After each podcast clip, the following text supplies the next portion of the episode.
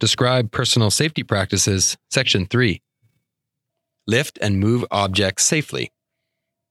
Preventing lower back injury on the job is particularly important. You can keep your back healthy by paying attention to ergonomics, the relationship between you and your work environment, and the rules for safe lifting and carrying. The design of the human body is such that the back is especially susceptible to injury if it is not treated with respect. Know your own strengths and limitations. A high percentage of all workplace injuries involve the back. Basic precautions and lifting techniques are easy to learn and apply and greatly reduce the chances of serious back injury. General rules for lifting and moving objects. Always follow these rules even for lifting light objects. Place your feet apart for good balance. Bend your knees. Hold the object as close to your body as possible. Lift smoothly and slowly. Pivot with your feet, don't twist your back. Push rather than pull the load. Share the load, work with a partner. Get mechanical assistance for heavy loads. Many of the objects you may have to lift and move can be heavy and awkward, including beams, planks, plywood, and panel products, ladders, and wheelbarrows. The following safe lifting procedures are recommended for most tasks. Feet. Your feet should be spaced apart, one slightly ahead of you and the other slightly behind in a normal standing position. Back. Your back should be straight, not bent. If your back is arched or twisted, you may injure yourself. Chin. Keep your chin in towards your chest. This will help you keep your back straight. Palm. Use a palm grip.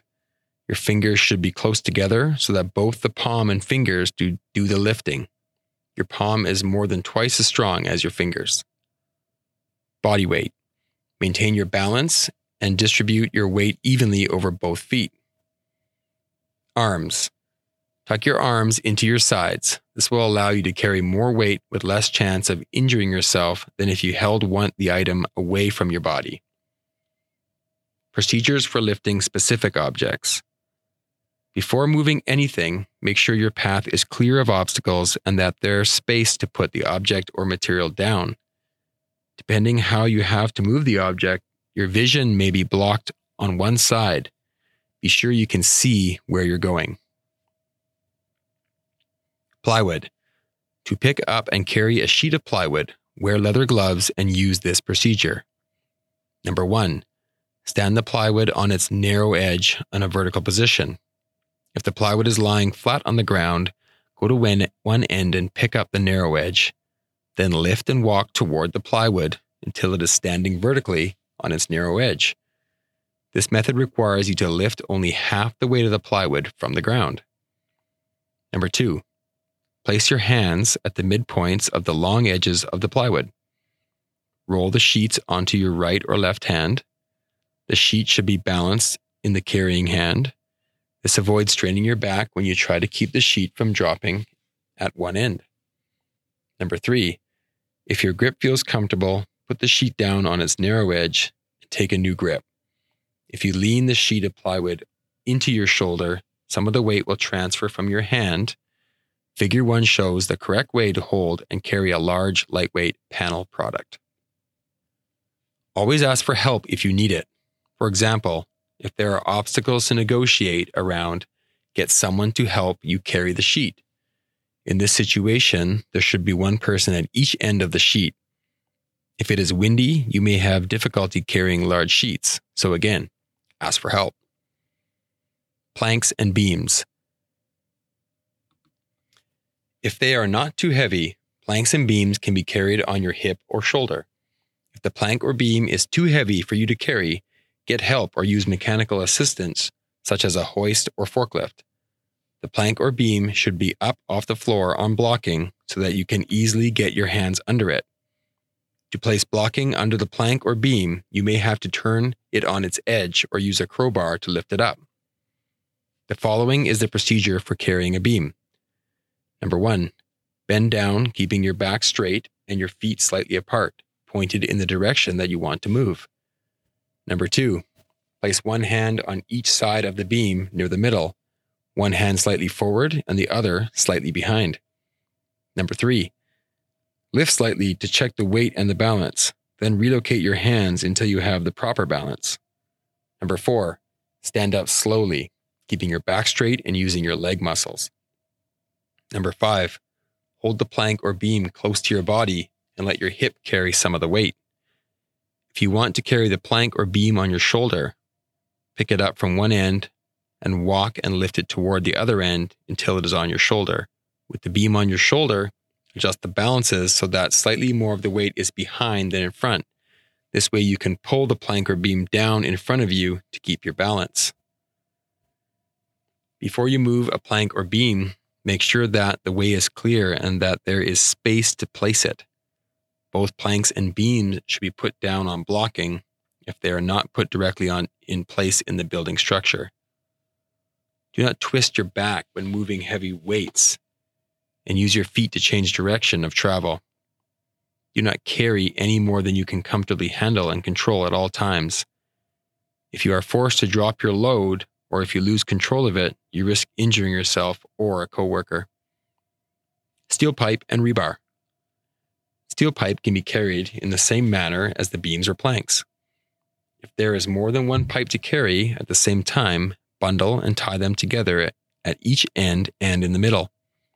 If you try to carry more than one pipe at a time, you can easily lose control of them as they will want to go in different directions.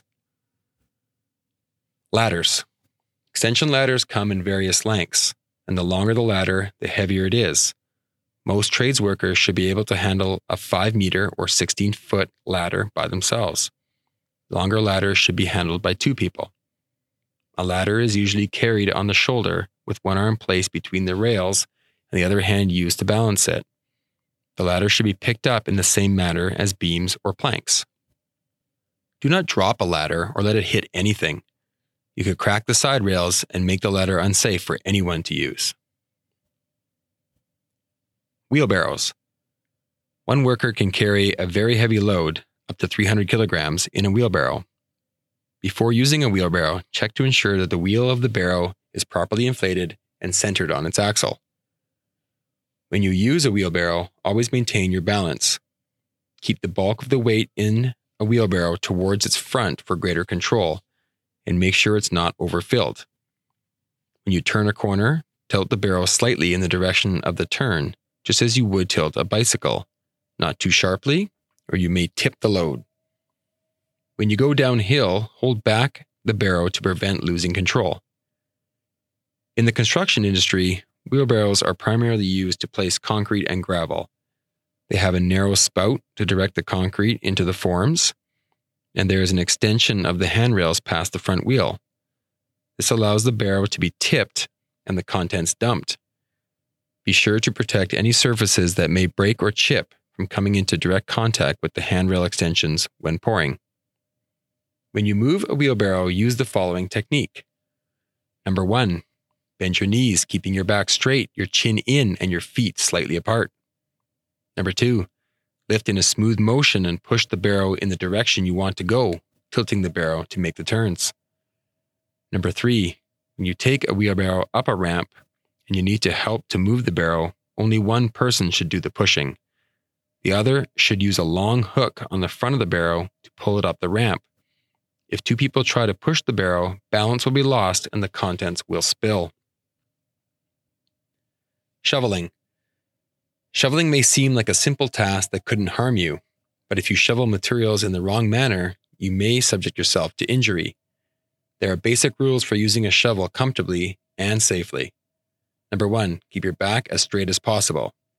Number two, bend at the hips and keep your feet slightly apart, with one ahead of the other.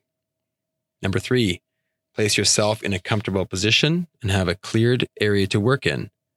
You will find that a long handled shovel is easiest to work with.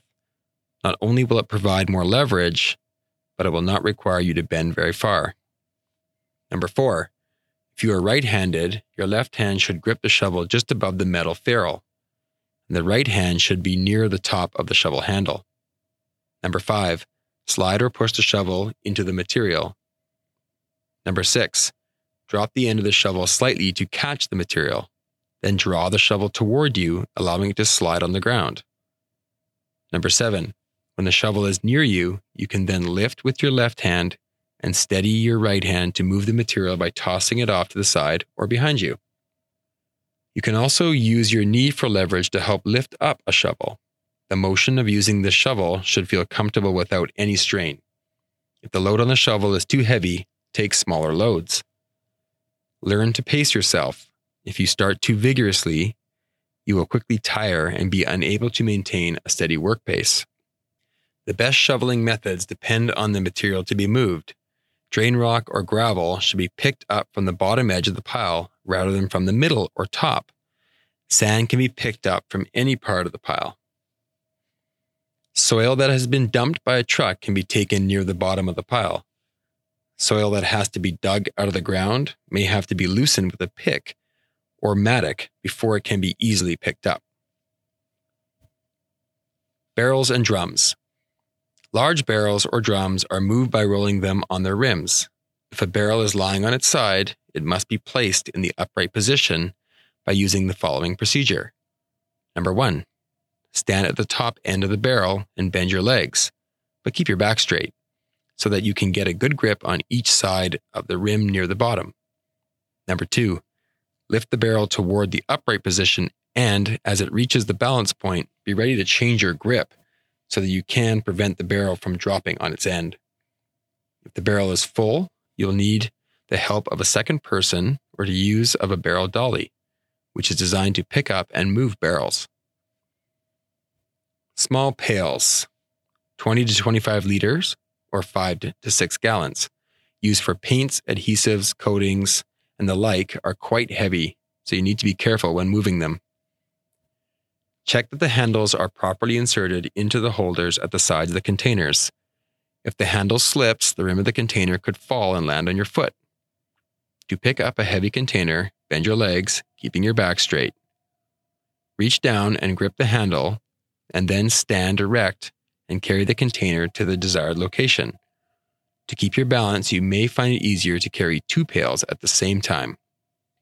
Containers to be moved up to a scaffold platform should be raised with a rope and pulley system. They are usually too heavy to be pulled up by a rope only. Boxes. Many items come in heavy boxes or sacks. To pick up boxes from the floor or ground safely. Number one, bend your legs, keep your back straight and your feet apart. One foot slightly ahead and the other slightly behind. Number two, move close to the box. Place your left hand on the top left corner away from you and place your right hand on the lower right corner next to you. Number three, tilt the box away from you, keeping the weight of the box on the floor. Then tilt the box to judge its weight. Number four, using the palm grip, grasp the bottom edges of the box in figure three and use your leg muscles to stand up. Turn your feet in the direction you want to move. Number five, when carrying a heavy object, do not twist your back to change direction. The instructions for lowering the box are the reverse of the directions for lifting. If the box is too heavy, get someone to help you. If it is too heavy for two people to lift, use a mechanical lift, such as a forklift. Back maintenance. Strong, flexible muscles are essential to a healthy back. They support the spinal column and determine posture which is the key to a healthy back. If your muscles are weak or tight, back injuries are more likely and recovery is more difficult. Exercise and your back. Stay fit by exercising regularly to maintain a proper balance of flexibility, strength, and endurance. If you are receiving professional back care, do only those exercises you have been instructed to perform. Stretching. Athletes warm up and do stretching exercises before practices and events to limber up the joints and get blood flowing to muscles. The same principles apply to lifting. By stretching and warming up, along with taking basic precautions and following proper lifting techniques, the chances of serious injury are greatly reduced.